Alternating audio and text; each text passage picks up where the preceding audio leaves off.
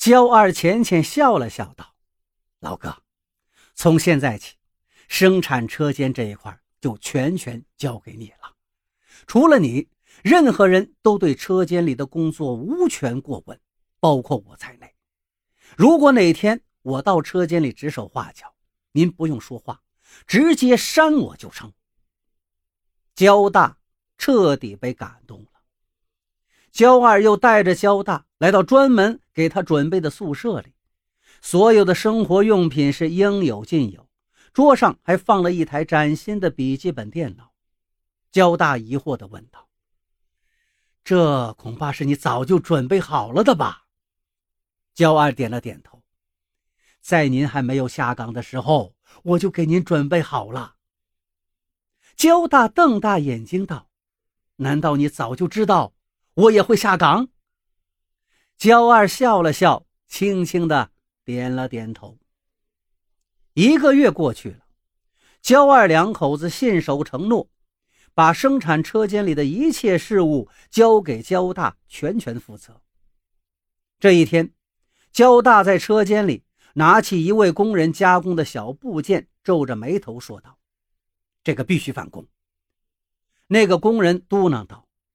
都返了五道工了，焦大斩钉截铁道：“没有讨价还价的余地，返一百道工也必须返。”焦大并没有注意到，在他说话的时候，一个陌生的中年男人不吭不响地进了车间。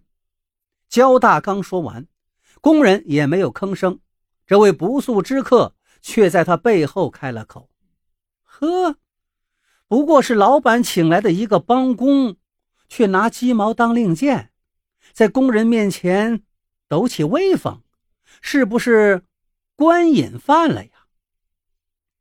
焦大回头一看，还以为他是厂里的管理人员呢，就耐着性子指着要返工的小部件说道：“您不知道，这是大型机械最重要部位的零件，有一丝的误差都不行。”那个中年人凑近小部件，又用手摩挲了一下，用揶揄的口气道：“我看这好像是一块钢吧？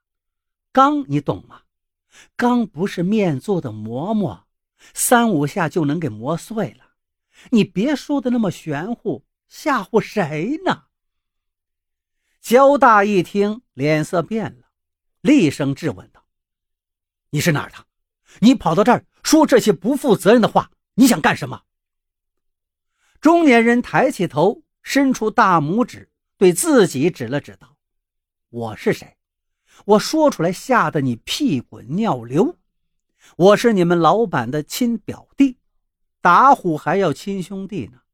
这么重要的车间交给外人，老板能放心吗？所以，他就请我来车间坐镇了。以后。”咱们俩在这儿是平起平坐的。焦大使劲压抑着自己的愤怒，道：“那好，你说说，你准备怎么坐镇？”中年人道：“老板说了，你动不动就让工人返工，返来返去，老板一家子只有喝西北风了。老板赚不到钱，他办这个厂干什么？”焦大冷冷地说道：“那老板的意思是？”中年人笑道：“呵呵，老板的意思是，只要货能交出去，质量上没必要死抠到底，多赚钱才是硬道理，对大家都有好处吗？”焦大终于爆发了：“我再说一遍，我们加工的都是大型机械的重要部件，质量上有一丝一毫问题，都有可能造成机毁人亡。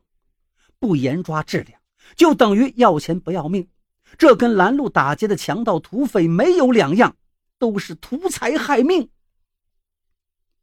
焦大缓了一口气，接着对中年男子说道：“你去告诉你的亲戚老板，他跟我有言在先，我要是再在这儿见到你，我就当面扇他耳光。”中年人似乎被焦大的气势吓住了，一边后退一边说道。好好，算你狠！